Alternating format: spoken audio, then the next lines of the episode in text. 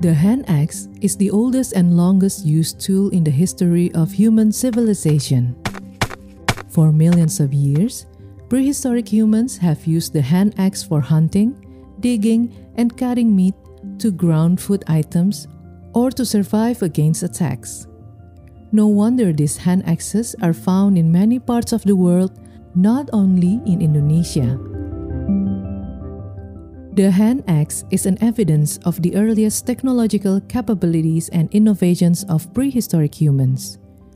Carefully, they choose the right stone to be shaped.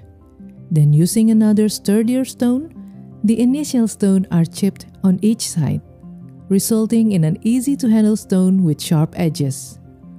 Later on, the hand axe evolves into smaller, tidier forms, transforming into knives or arrowheads. Larger hand axes are tied to the end of wooden sticks, thus creating the hatchet in the form that is familiar to us today.